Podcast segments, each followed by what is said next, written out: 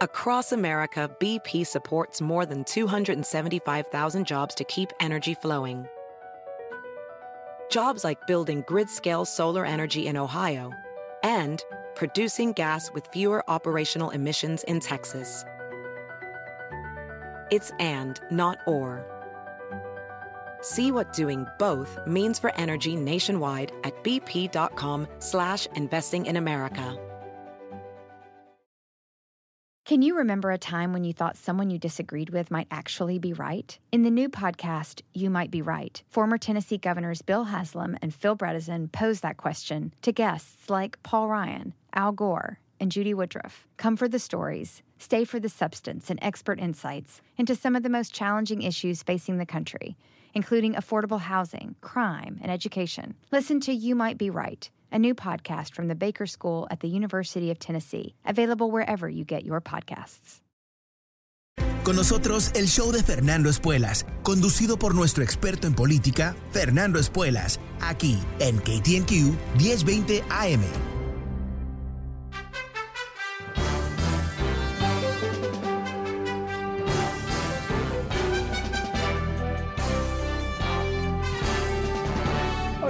Estás? Soy Fernando Espuelas desde Washington. Muy buenas tardes, gracias por acompañarme. Empezamos una nueva semana juntos con lo que es una situación que cada momento, cada minuto parece más grave en Ucrania.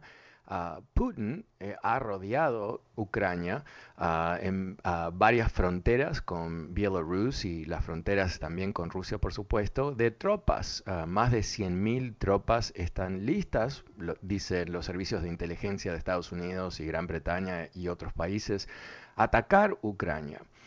Algo que, eh, porque Ucrania no es miembro de OTAN, no es miembro de la, Alianza Defensiva de Europa, eh, no causaría una guerra inmediata con Estados Unidos y OTAN, pero sí obviamente causaría una sangrienta batalla o batallas eh, en Ucrania, un país soberano, un país que quiere defender su soberanía y un país que es visto como un símbolo de la fortaleza de Estados Unidos para defender sus aliados. Ahora, una vez más, no porque Estados Unidos tiene una obligación legal de defender Ucrania, pero sí tiene una obligación moral de defender Ucrania. ¿Por qué? Porque las fronteras de Europa han sido, ah, desde el fin de la Segunda Guerra Mundial, garantizadas. No ha habido, por tratado, varios tratados, la posibilidad de reajustar fronteras, al menos que haya consenso. Y por eso, bajo ninguna circunstancia se puede permitir que Putin ah, quiebre el esquema internacional que ha garantizado, en forma eh, a veces eh, torpe, pero eh, ha garantizado más o menos las fronteras de Europa, con la excepción, por supuesto, de Yugoslavia, que desapareció como país una vez que cae el comunismo ah, y eh, enfrenta crea una serie de guerras que terminan la creación de los países independientes que eran ah, parte de Yugoslavia. Pero en fin, entonces eh, estamos ahora frente a una situación ah, casi clásica en la historia. un líder que determina utilizar la, mano fuerte, la, la, fortaleza militar que tiene para presionar cambios sin tener que ir a la guerra. Y Putin está teniendo cierto éxito, no ha logrado su objetivo estratégico, que es que OTAN rechace en forma permanente la ah, admisión de Ucrania a la ah, alianza, ah, sino que eh, eh, quieren también, por supuesto, eh, lograr que Estados Unidos pierda su papel de liderazgo en Europa. Ah, se puede pensar de esto como una especie de eco de lo que está pasando en el Pacífico, donde China, a través de una serie de medidas, un incremento fenomenal de sus ah, inversiones en fuerzas armadas, un cambio de postura diplomática hacia una postura que yo diría eh, China antes del siglo XIX, o sea, una China imperial, ah, diciéndole a los otros países de Asia qué pueden hacer y no hacer, en este caso, tratando de desprender los países amigos de Estados Unidos y de esa manera eh, eh, volver a ese papel clásico de China como gran y total líder de, Asia. Y en, en, el Pacífico no hay Ucrania, por supuesto, pero está Taiwán, en donde Estados Unidos tampoco tiene un tratado de defender Taiwán, pero sí tiene un tratado que dice que va a ayudar a Taiwán a defenderse, ah, algo que ah, causa ah, cierta incertidumbre si Estados Unidos defendiera a Taiwán o no. Pero también te lo digo de esta manera, de la misma manera, al mismo tiempo que Ucrania representa una violación de Europa, o sea, una debilitación de la soberanía de Europa, eh, atacar a Taiwán por parte de China también representa un quiebre en el liderazgo de Estados Unidos y lo que sería a nivel muy práctico ah, una especie de ah, cambio ah, muy profundo en el poder de Asia a beneficio de China y con tremendos impactos negativos para Estados Unidos, Japón, Corea y otros aliados de Estados Unidos. O sea, lo que está eh, ocurriendo en estos momentos en Europa es trascendente para Estados Unidos, no es simplemente un ruido por ahí, sino que hay mucho en juego, porque recordemos, por supuesto, siempre que tanto Rusia y como China, por supuesto, tienen armas nucleares. Y aunque el uso de armas nucleares en esta situación o, en una situación bélica de este tipo eh, no es parte de la doctrina de nadie ni, ni la intención, eh, también tenemos que recordar que en las guerras siempre, siempre surge ah, sorpresas, siempre surge accidentes, siempre surgen malinterpretaciones y a veces lo que son escaladas, ¿no? Eh, eh, de un ataque al otro ataque, al otro ataque, eventualmente, ¿qué, tienes para atacar si no las armas nucleares? Por eso es un peligro realmente muy profundo para la paz mundial. Ahora, eh, yo creo que, aquí podemos tomar un momento para analizar eh, qué está haciendo la administración de Biden al respecto. Eh, yo creo que viéndolo objetivamente, ¿no? están haciendo las cosas bien. Ah, o sea, tienen que reaccionar, nunca es bueno tener que reaccionar a una persona como Putin, un individuo que está dispuesto a explotar debilidades, a explotar divisiones en los aliados, explotar ah, el poder literalmente que tiene en sus manos. Eh, es un, eh, un, ah, enemigo ah, muy hábil, ¿no? Pero yo creo que la administración de Biden está haciendo las cosas bien. A ver, ha transmitido en forma tajante y muchas, muchas veces en los últimos días que va a haber una represalia, una respuesta de Estados Unidos y sus aliados que va a ser fuertísima, devastadora. Y te he contado en otras ocasiones ciertas medidas económicas que tienen el efecto en su totalidad de aislar a la economía rusa del mundo económico, algo que tiene un costo también económico muy grave para Europa, para Estados Unidos, pero como escribió el secretario de Defensa de, de Gran Bretaña, hace un par de días atrás. Lo que está en juego aquí no es simplemente Ucrania, aunque eso es muy importante y obviamente está en, juego en este momento, sino el orden mundial y la capacidad de mantener la paz y las fronteras eh, seguras eh, en momentos en donde hay por lo menos dos países, y quizás podemos añadir a Irán en, este, en esta lista, pero con mucho menos capacidad, que, ven el cruce de fronteras y la absorción de, otros ah, eh, territorios, eh, entre comillas, históricos, porque tanto los chinos ah, dicen que Taiwán es de ellos por razones históricas, algo que no es verdad, pero en fin. y Ucrania, algo que es mucho más complejo. Estuve escuchando este fin de semana un ah, podcast sobre la historia de Ucrania muy compleja la situación, muy compleja, pero en fin, pero Ucrania es un país soberano, reconocido eh, internacionalmente, con su propio gobierno y con sus propios ah, ah, ciudadanos, obviamente, que no quiere ser reabsorbido en el imperio ruso. Eh, Estados Unidos está dando, yo creo, buenas señales. Eh, ayer China se enojó tremendamente porque Estados Unidos completó un ejercicio militar en el South China Sea, el mar de China del Sur, eh, con dos portaaviones y, todo su despliegue de otros buques, más buques de la Armada japonesa, un mensaje más claro a los chinos imposible. Y hoy anuncian que están poniendo en alerta más o menos 9.000 tropas de Estados Unidos estacionadas aquí en, el territorio nacional ah, para ponerse en ah, alerta para movilizarse hacia Europa a, hacer mandados a aquellos países limítrofes con Rusia, a lo que le dicen el frontline states, los estados en, el frente, ¿no? en frente con Rusia, Rusia, para asegurar ah, que eh, los rusos no se pasen de una, ¿no? que no, ya que están invadiendo Ucrania, ah, si lo invaden, ah, terminan invadiendo los países bálticos o, Rumania o Bulgaria o algún otro de los aliados de Estados Unidos. De hecho, Gran Bretaña también está mandando más tropas. inclusive un país que está en la segunda línea de OTAN, como España, está mandando eh, aviones de caza y buques de la Armada Española al Mar Negro para eh, respaldar a los aliados de Estados Unidos. En fin, es gravísima la situación, em, pero yo creo que eh, la administración de Biden lo está manejando con habilidad. El secretario de Estado Blinken ha estado eh, teniendo reuniones con los rusos y con los aliados en Europa eh, hay una especie de pausa en lo que pudo haber sido la intención de atacar Ucrania en la brevedad, porque Estados Unidos le va a responder en forma eh, formal a Rusia ciertas inquietudes que ellos plantaron en la última conversación y Estados Unidos le va a responder por escrito.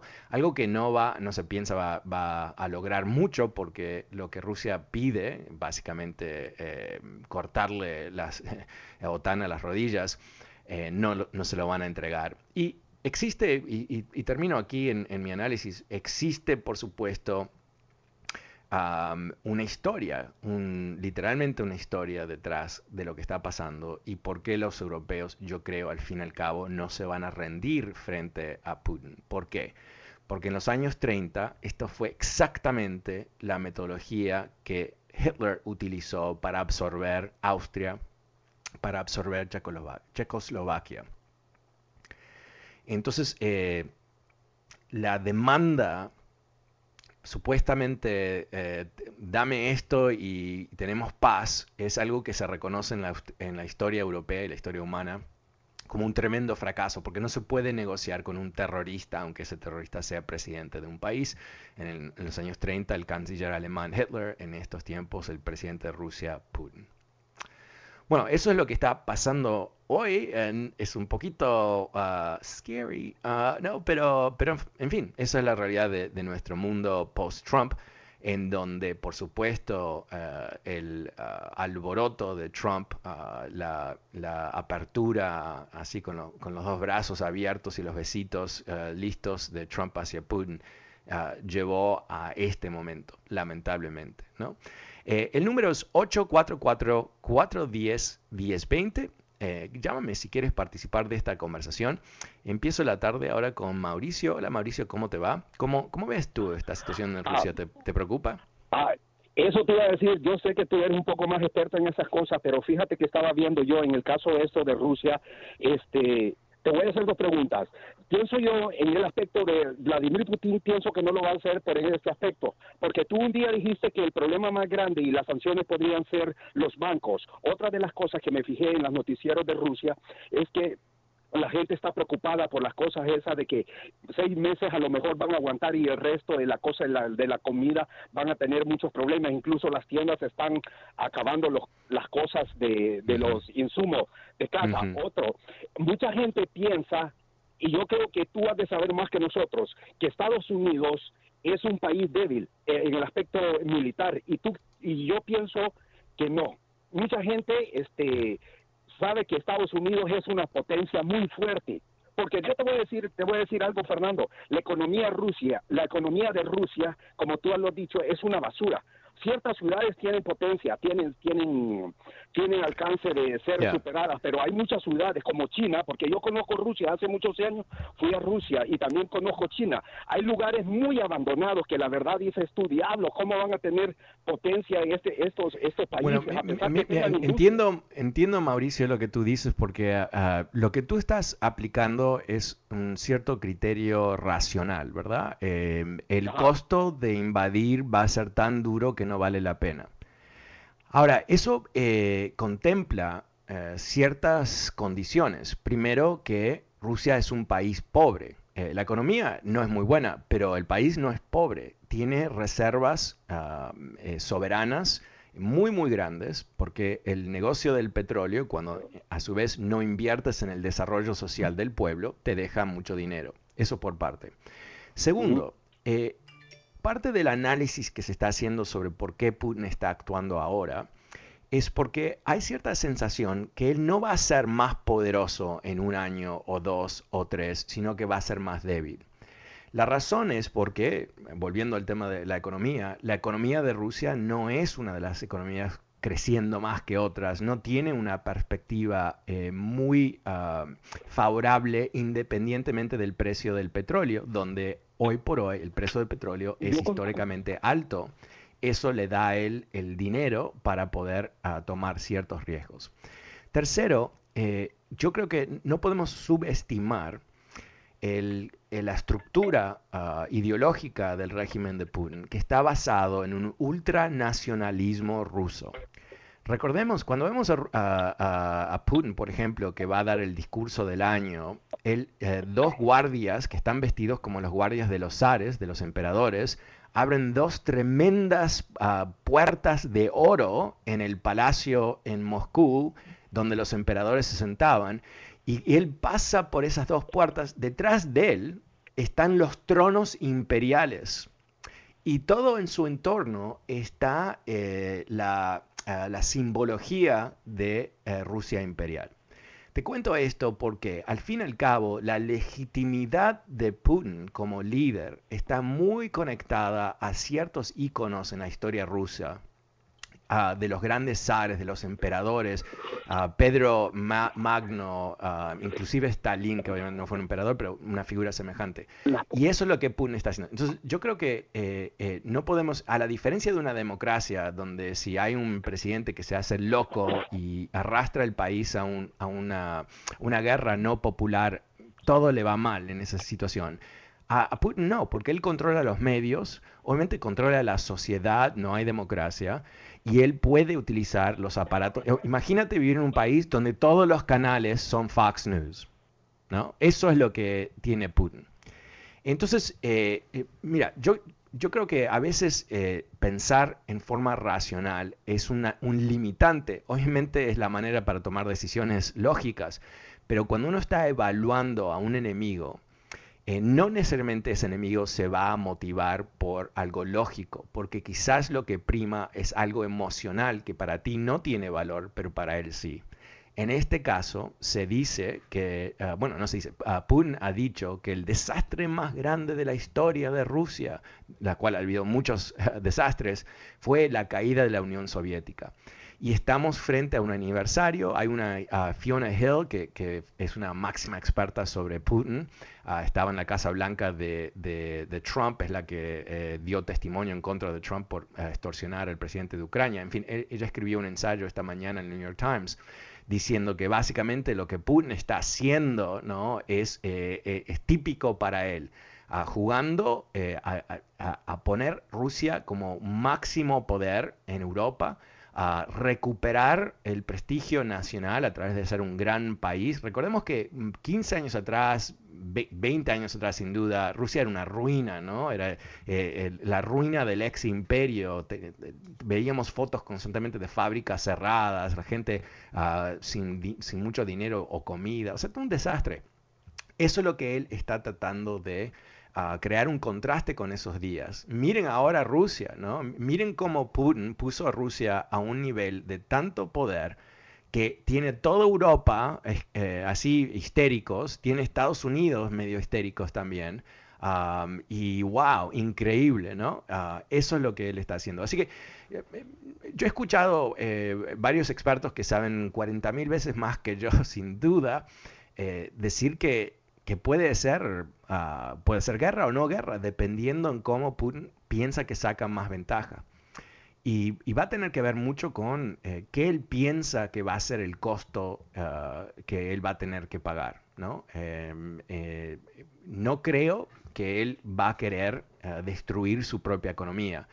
Pero el problema también es que el costo de destruir la economía de Rusia como represalia, como respuesta a un ataque en Ucrania, eh, es un costo que lo pagan los europeos, porque ellos también van a ser perjudicados. No sé si ellos tienen honestamente el ancho de espalda para hacerlo. Pero eh, vamos a lo siguiente, el número es 844-410 y es 20. Gracias Mauricio. Vuelvo enseguida con más de tu llamada. Soy Fernando Espuelas. Mucho más adelante, no te vayas.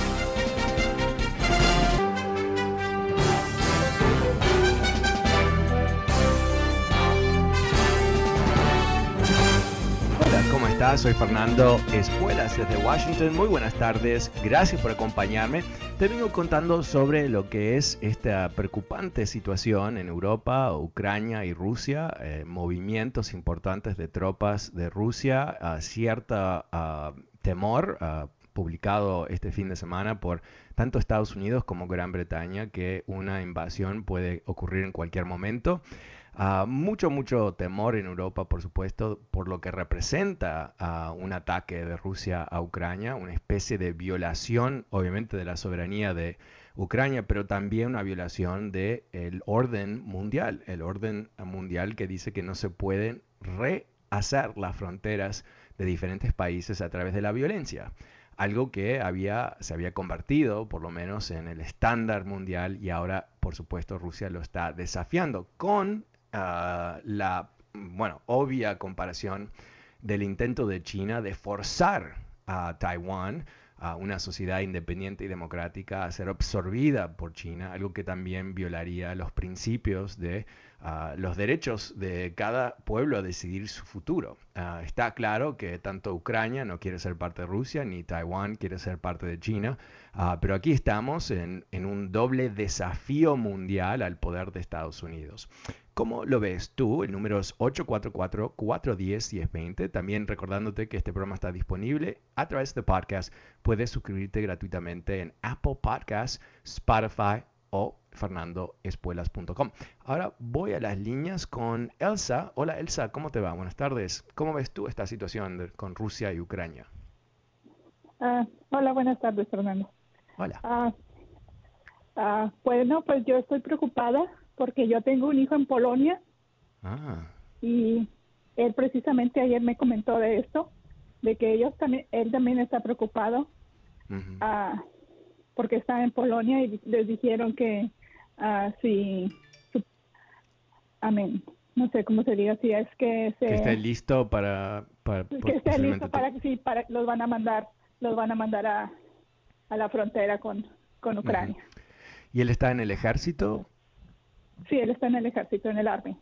Ajá, ajá. ¿Y, ¿Y cuánto tiempo hace que ha estado en Polonia? Él llegó a Polonia en septiembre. Ah, ok, hace poco tiempo. Sí, claro, porque por supuesto Polonia eh, es un país ah, muy importante en toda esta historia, porque Polonia eh, fue el, primer país invadido en, la, en el comienzo de la Segunda Guerra Mundial, tanto por Alemania como los rusos.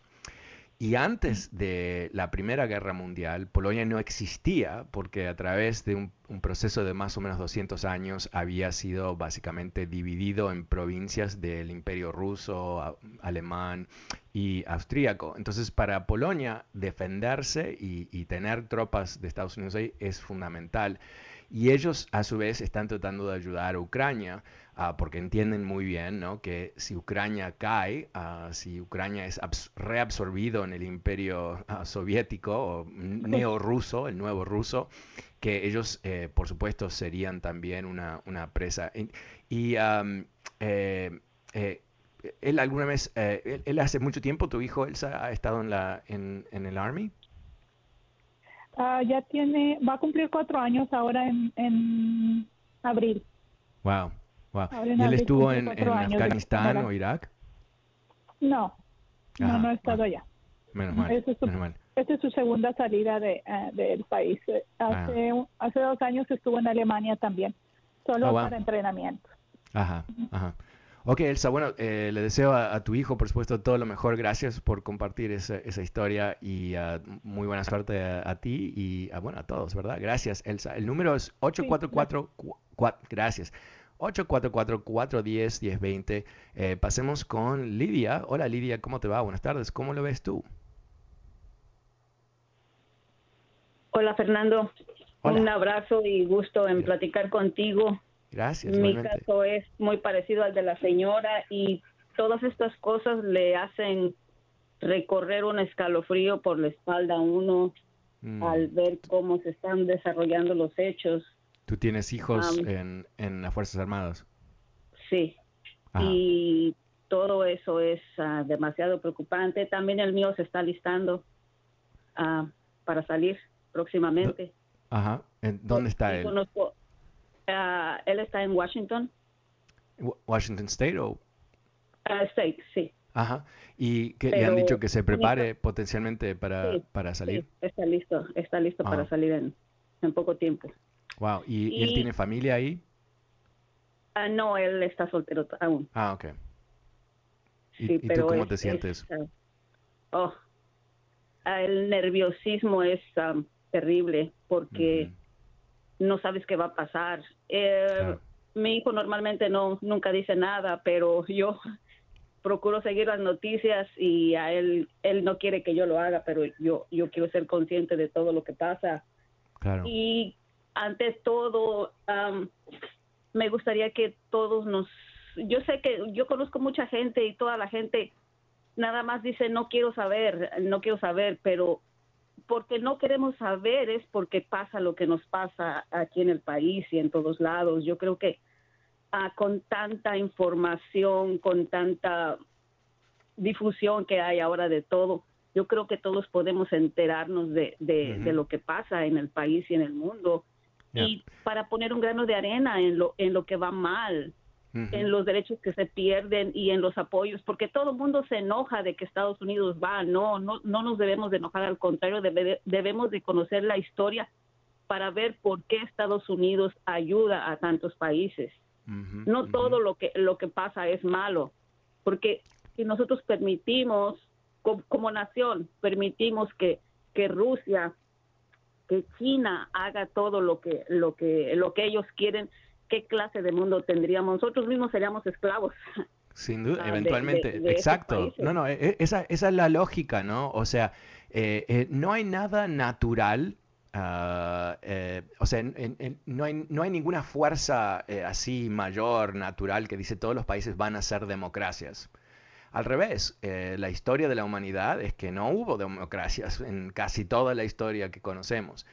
Y, yo creo que después de la caída de la Unión Soviética, eh, todos empezamos, yo por lo menos empecé a pensar, ah, ok, bueno, ahora las democracias van a ganar y, los raros van a ser los dictadores y eventualmente inclusive los dictadores van a pasar a ser democracias. Y eso fue parte de la estrategia de Estados Unidos totalmente fracasada con China.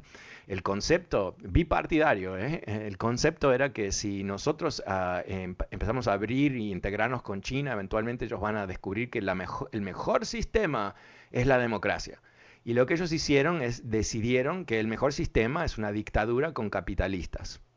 Y ahora estamos en esta lucha eh, realmente bastante grave con ellos y, al mismo tiempo con los rusos. Así que, yo, Lidia, yo, estoy 100% de acuerdo. Yo creo que, que, como latinos a veces cometemos un error fundamental, que es que Estados Unidos tiene una historia, como cualquier gran país, uh, media siniestra en América Latina, intervenciones, invasiones, eh, respaldar a, gobiernos eh, de dictadores y mano fuerte para eh, luchar contra lo que sea, ¿no? En Centroamérica para asegurarse que, ah, United Fruit Company pudiese ser ah, dueña de, Centroamérica, en, en otros casos para luchar contra los comunistas y todo el resto.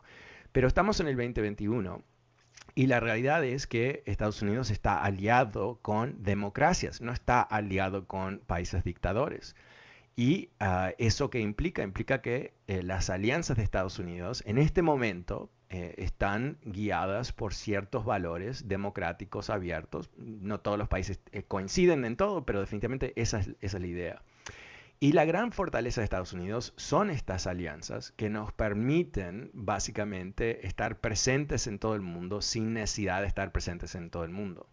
Entonces, lo que, lo que tu hijo hace, Lidia, participando en las Fuerzas Armadas, es, es esa proyección del poder de Estados Unidos que a su vez, cuando funciona bien, termina en que no haya guerras. ¿Y, y cómo eh, esto suena raro? ¿Esto es, eh, ¿Estoy diciendo algo fantasioso? No. Estados Unidos puso tropas en Corea del Sur en los años 50 y todavía no ha habido una guerra. ¿no? O sea, suena absurdo, pero es lo que ha pasado. En Europa, después de la Segunda Guerra Mundial y por supuesto ah, por eh, la lucha con la, Unión Soviética, Estados Unidos ha tenido fuerzas armadas desde entonces, nunca se fue Estados Unidos de Europa y ah, con la excepción de Yugoslavia, no ha habido guerras en Europa no es un accidente. Y, quien hace todo eso posible son ah, los hijos de nuestras familias. Ahora, uno de los grandes retos que tiene Estados Unidos es exactamente este tema. Eh, solamente se calcula 2% de la población de Estados Unidos está ligada a las Fuerzas Armadas. 2%. Dicho de otra manera, 98% de nosotros gozamos de la libertad, los derechos y la seguridad que nos brindan las Fuerzas Armadas sin tener una conexión ah, próxima. Y eso a veces nos hace, yo creo, em, inexpertos analistas del sistema ah, militar y, el tremendo sacrificio, ¿no? Ah, por ejemplo, Lidia, lo que tú sientes ahora, ¿no? Es ese, ese ah, algo que te agarra el pecho, me imagino, ¿verdad? Así es, Fernando. Y por eso también mi apoyo completo de, al, presidente que tenemos en turno, que piensa las cosas antes de actuar. Y una cosa, a la gente de nuestra misma raza, que se involucre un poco más. Sabemos que todos tenemos miedo de esto, pero veamos por qué se, por qué se hacen todos estos movimientos.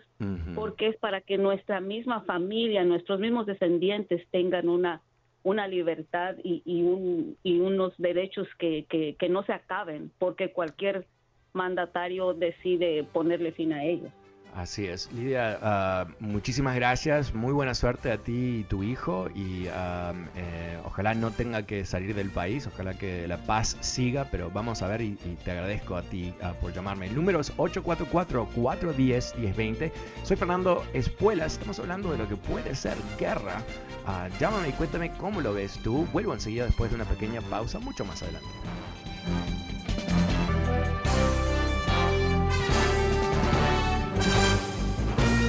Hola, ¿cómo estás? Soy Fernando Espuelas desde Washington. Muy buenas tardes. Gracias por acompañarme. Estamos hablando hoy de la creciente crisis en ah, Ucrania ah, bajo tremenda amenaza de una invasión rusa intentos diplomáticos las 24 horas por parte de Estados Unidos de tratar de bajar las tensiones, pero al mismo tiempo reportes muy preocupantes de lo que puede ser un ataque inminente. El, Reino Unido ayer anunciando que eh, han descubierto parte de la planificación para esa guerra que involucraría un ataque relámpago a la capital de Ucrania, a Kiev, y eh, lo que sería eh, la remoción del gobierno democrático de Ucrania y la implantación de un ah, régimen títere, algo que parece del siglo pasado, ah, pero ah, bueno, si los ingleses eh, saben lo que dicen, y creo que saben, es lo que se ha descubierto. Interesantemente, tanto Estados Unidos como Gran Bretaña han publicado, obviamente no toda, pero mucha de la inteligencia que han descubierto, con el intento de que el mundo sepa qué es lo que está pasando y quitarle de esa manera el intento de una sorpresa, un ataque sorpresa. Aunque obviamente eh, los aliados no, no tienen control de la situación porque a la diferencia de otros siglos pasados, bajo ninguna circunstancia va a Estados Unidos y OTAN a atacar primero para parar un ataque, sino que van a tener que responder a un ataque si, si ocurre. Ah, obviamente nadie sabe si va a ocurrir, pero eh, las preparaciones parecen estar casi completas con el movimiento de adicionales tropas, pero también ciertas baterías ah, de misiles que estaban en Asia, ahora vuelven a Europa con el fin de reforzar la estructura militar que eh, amenaza Ucrania. Bueno, ¿cómo lo ves tú? El número es 844-410-1020. Y quiero aquí hacer un breve paréntesis, eh, aunque estamos hablando de Rusia hoy, por supuesto, quiero invitarte a que participes de nuestra campaña política para activar la mitad del voto latino que no vota este año en estas elecciones cruciales. Es una campaña a través de Twitter. Eh, conéctate conmigo en Twitter, Fernando Espuelas. Ahí vas a ver ah, el hashtag Latinos for Democracy y vas a ver que yo y otras personas estamos emitiendo mensajes. Eh, tú también manda mensajes, pone el, hashtag, haz un tweet, retweet de todos estos mensajes. Estamos tratando de ah, atraer más personas a esta plataforma para que a lo largo de este año, obviamente con el fin de motivar a estos votantes, podamos tener una, plataforma de comunicación poderosa que pueda motivar a la gente a participar. Pero ahora vuelvo a las líneas. Eh, el número una vez más es 844-410-1020.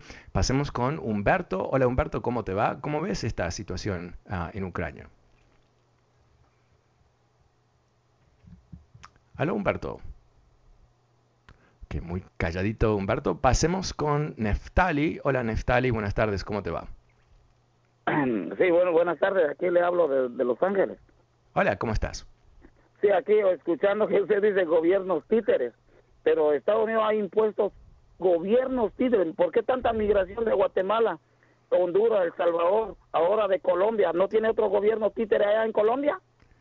Ok. Usted, uh, sea eh, imparcial y no sea apegado a lo que eh, le dictan a usted. Yo, yo creo que usted me dicta un libreto y está Ok, Neftali, a ver, ¿cuál, cuál, es, ¿cuál es tu punto? ¿Es tu punto que Estados Unidos debe eh, bajar los brazos y dejar que los rusos ataquen Ucrania? ¿Ese es tu punto? Sí, es un territorio de ellos, a ellos les ha pertenecido por siglos. Pero no es, no es territorio de ellos. Neftali, Neftali, Neftali, tú, tú, tú estás del lado de los rusos, ¿te parece que los rusos tienen razón? Porque los rusos no andan invadiendo países. No claro que, ¿cómo que no, no andan invadiendo? Ay, por, ay, Neftali, por, Neftali, Neftali, eh, eh, ¿por qué no sacas a pasear tu ignorancia en otro programa de radio? ¿okay? La razón por qué hay una crisis en Ucrania es porque específicamente los rusos invadieron otro país que se llama Ucrania. Uh, cuando eh, en el 2008, no, el, 2012, eh, se coparon de la península de Crimea a una península que es completamente estratégica para la defensa de, Ucrania y era parte del territorio reconocido inclusive por los rusos soberano de, de Ucrania. Eh, lo que tú dices es interesante, Neftali. No, no, lo iba a hablar porque no quería traer política doméstica al tema, pero hay fascinantes análisis de la cobertura que se está haciendo de este tema en Fox News. Eh, Tucker Carlson, que tiene el show número uno de Fox News, es muy, muy, muy, muy, muy aparentemente amigote de Putin. Sigue diciendo un poco lo que dice Neftali, esto es el territorio de ellos, ¿cómo nos estamos metiendo? ¿Cómo puede ser? Dicho de otra manera, Neftali y Tucker Carlson están literalmente repitiendo la propaganda rusa.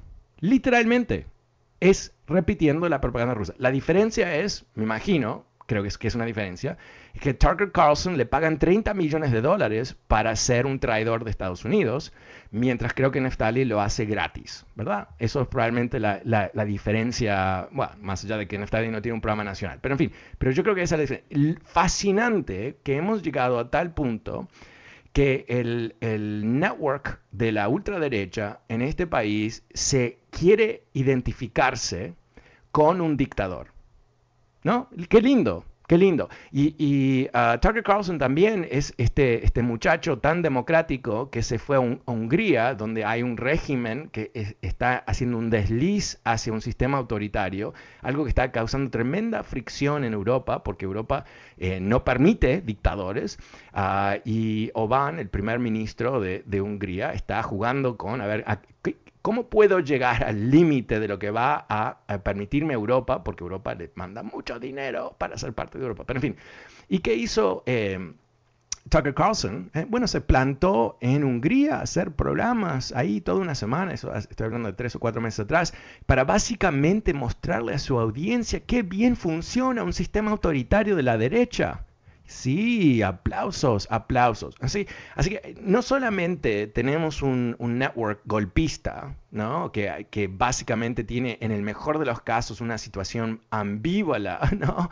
Ah, no definida con el ataque del Capitolio, pero encima que respalda a Putin, un dictador que ha destruido los periódicos libres, partidos ah, democráticos ah, eh, de oposición, que ha puesto en, cárceles a, todos sus oponentes, que no permite que ningún opositor se presente a las elecciones. Eso es lo que Neftali y Fox News eh, aplauden, ¿no? Qué lindo, qué lindo, qué decadencia de la derecha americana, ¿verdad? Eh, pasaron de ser los grandes campeones anticomunistas, la democracia y la libertad, y nosotros somos representantes de aquellos que no van a parar hasta que hasta la última dictadura comunista caiga, ¿no? A estos, ¿no? Que se abrazan de Putin. Wow, wow.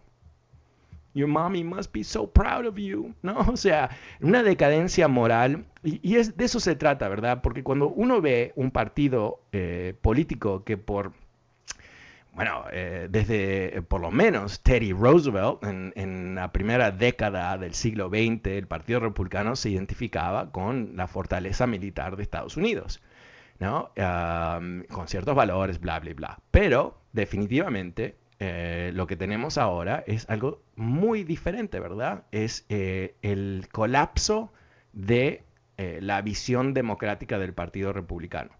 Y yo creo que cuando vemos a Tucker Carlson haciendo literalmente propaganda para los rusos, ¿no? Propaganda, propaganda, ¿eh? no digo un anuncio para vender ah, cepillos de dientes, sino propaganda política. ¿Qué es lo que vemos ahí? Vemos eh, el colapso final de lo que es la derecha de Estados Unidos en lo que ahora es una farsa, ¿no? O sea, apoyando a un dictador, es, más, que una farsa, es un, asco. El número es, gracias Neftali, uh, el número es 844-410-1020. Pasemos con Andrés. Hola Andrés, ¿cómo te va? ¿Cómo ves esta situación? Eh, Fernando, gracias, buenas tardes. Buenas tardes. estoy bastante preocupado por la situación que tenemos en este momento en el planeta, pero espero y confío que, la, diplomacia pueda triunfar, ¿verdad? Y yo también considero que esta es la importancia que todos los ciudadanos tenemos que tener simplemente de involucrarnos en los procesos electorales. Porque hay veces, como decía la señora, siempre dejamos todo para después, o que otros decidan, que otros escojan y ahorita es cuando necesitamos un líder que verdaderamente nos represente. Yo les iba a proponer un ejercicio mental, yo sé que lo hubiera no existe, pero Neftalí se me adelantó un poco. Yo les iba a, sugerir qué pasaría si una crisis como la que actualmente estamos teniendo con Rusia hubiese pasado durante la administración Trump. ¿Cuál sería la actitud del, del expresidente manejando esa situación con su compadre Putin? Bueno, eh, creo que sabemos. Yo, yo, creo, yo creo que el señor Trump, que es muy astuto para desviar la atención y, no involucrarse en eso, de pronto desclasificaría más archivos de ovnis para distraernos, como dice, con la pandemia. Gracias. Bueno, recordemos lo que pasó eh, en el intento de extorsión eh, de Ucrania Ah, que obviamente eh, eh, el presidente de Ucrania no extorsiona, bueno, es extorsionado, pero no produce una mentira eh, para atacar a Biden, ¿no? Después de, eso, ah, después del intento de esa mentira, ¿qué es lo que estaba diciendo ah, Trump? Trump estaba diciendo que no fue Rusia que intervenió en las elecciones de Estados Unidos, sino fue Ucrania. O sea, eh, literalmente opuesto de lo que ocurrió, repitiendo una mentira de los rusos con el intento, por supuesto, de, aliarse con Rusia, ¿no? Porque si tú dices, eh, no, yo voy a desmentir las 19 agencias de inteligencia de Estados Unidos y los varios estudios que hizo el Senado republicano y todo el resto, diciendo que definitivamente Putin intervenió en las elecciones y voy a atacar a Ucrania, que es el amigo de Estados Unidos encima de todo eso, y decir que ellos fueron los que atacaron. Una historia que sale literalmente del Kremlin, directamente de los rusos. Así que yo no creo que tenemos que imaginarnos mucho qué es lo que hubiera hecho Trump. Yo creo que es bastante obvio. Él era amigo de Putin. Ucrania no le importaba. Eh, le permitió a Putin quedarse en Ucrania. en, cuando Trump asume eh, la presidencia, eh, parte de la crítica que hacían los republicanos es cómo Obama permitió que Putin sea apoderada de la Crimea, de la península de Crimea, ¿no? Qué débil, bla, bla, bla. ¿no? Y, y, parte de todos esos republicanos se esforzaban por decir que ellos iban a ser los más duros con Putin y todo eso. Entra Trump, ¿qué hace? ¿Qué hace? Se reúne con él y proclama que Trump cree a Putin sobre la intervención en las elecciones y no a las agencias de inteligencia de Estados Unidos. ¿Y qué más hace Trump? ¿no? Trump tiene reuniones privadas con Putin en donde no hay un traductor estadounidense, donde el único traductor es de Putin. ¿no? Hay, mucho que ocurrió aquí que yo creo que es, es muy notable. Así que, eh, mira, no, no, creo que tenemos que pensar mucho sobre Trump en, en, este caso, en este momento, porque no es, no es trascendente, pero definitivamente estamos frente a una situación que yo no creo que hubiera ocurrido si Hillary Clinton hubiera sido electa en el 2016. No, creo que Putin se, bueno, obviamente no hubiera sido fortalecido tan dramáticamente a través de los tiempos de Trump, ah, no le hubieran permitido tanto espacio para hacer lo que quería ah, y Estados Unidos definitivamente no iba a ser el amiguito ¿no? Eh, eh, de Putin. Eh, eso está claro. Pero ahí estamos, ¿no? Vivimos en la realidad que vivimos. Muchas gracias, Andrés. 844-410-1020. Pasemos, pasemos con Homero. Hola, Homero, ¿cómo te va? Buenas tardes.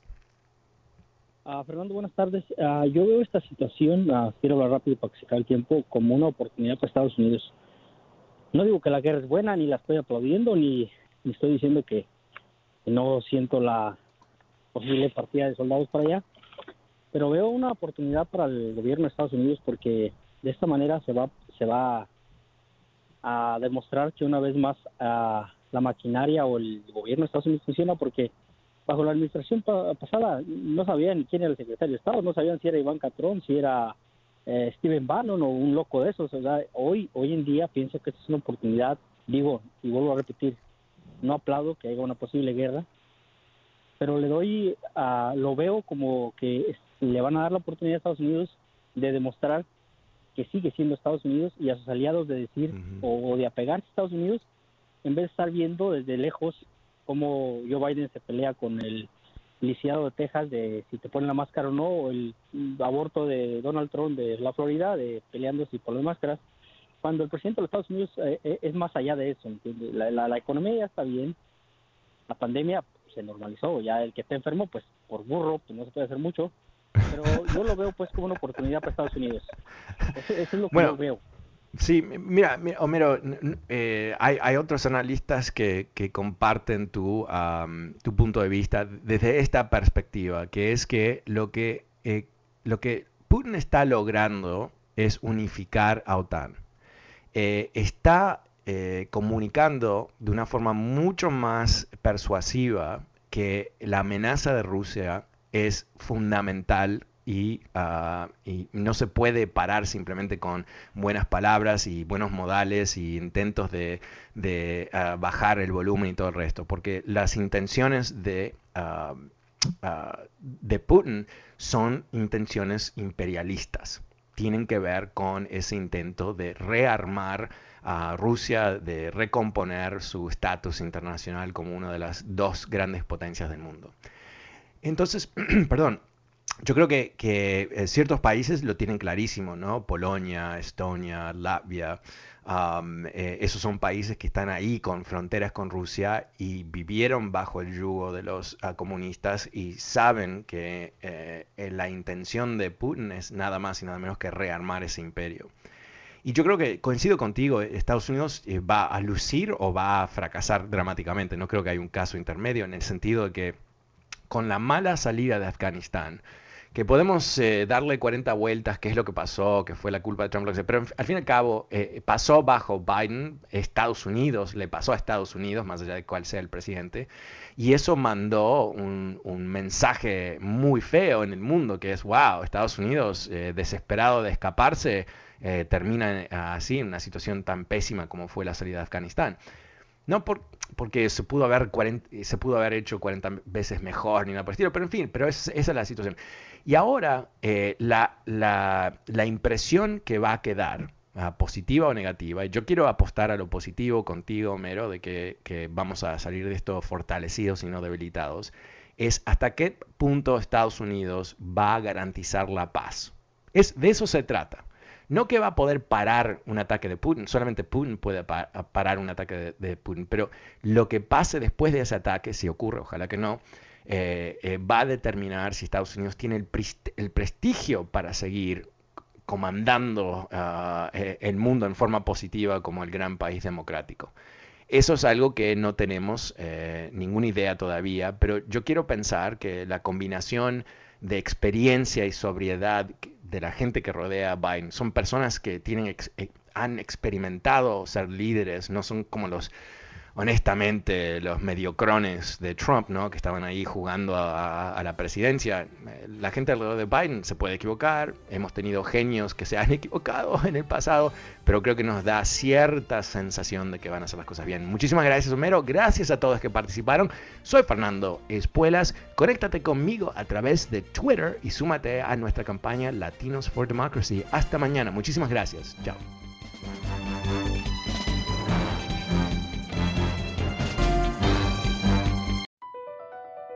BP added more than $70 billion to the U.S. economy in 2022.